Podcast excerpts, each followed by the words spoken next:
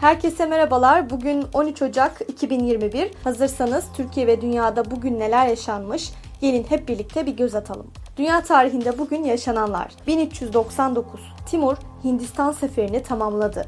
1840. Lexington adlı buharlı gemi New York açıklarında yandı ve battı. 139 kişi yaşamını kaybetti. 1915. İtalya'da büyük bir deprem meydana geldi. 29.800 kişi öldü. 1957 Vamo şirketi ilk frisbee'yi üretti. 1958 Amerika Birleşik Devletleri uzay uydusu Explorer 1'i fırlattı. 1990 Amerika Birleşik Devletleri'nin ilk siyahi valisi Douglas Wilder Virginia'da görevine başladı. 2010 Haiti'de 7 büyüklüğünde bir deprem yaşandı.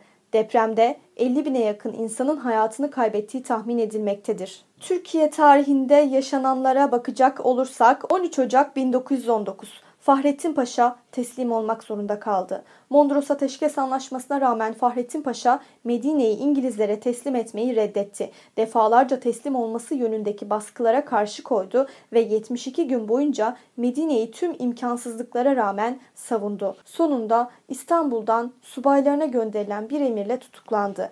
Bunun üzerine Fahrettin Paşa şehri İngilizlere değil isyancı Müslüman Araplara 13 Ocak 1919'da teslim ettirdi. 1920 Sultanahmet Meydanı'nda 150 bin kişinin katıldığı büyük bir miting yapıldı. 1942 ekmek karnesi uygulanmaya başladı. Türkiye 2. Dünya Savaşı'na girmediği halde savaşın sıkıntılarını yakından hissetti. Savaş çıkma ihtimaline karşı erkek nüfusun büyük bir bölümünün silah altına alınması ülkedeki buğday üretimini düşürdü.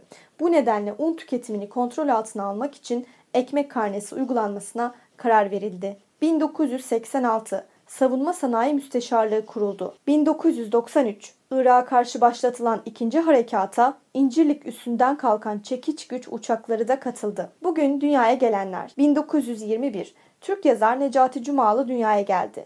1977 İngiliz sinema oyuncusu Orlando Bloom doğdu. Bugün ölenler. Bugün yaşama veda edenler. 1944 İrlandalı yazar James Joyce hayata veda etti. 1973 Türk sanat tarihçisi, yazar ve eleştirmen Sabahattin Eyüboğlu vefat etti. Bugünkü bültenimizi de burada sonlandırıyoruz. Program boyunca yakın dönemde gerçekleşen önemli gelişmeleri ele aldık. Yarın tarihte neler olduğunu merak ediyorsanız bizi dinlemeyi unutmayın.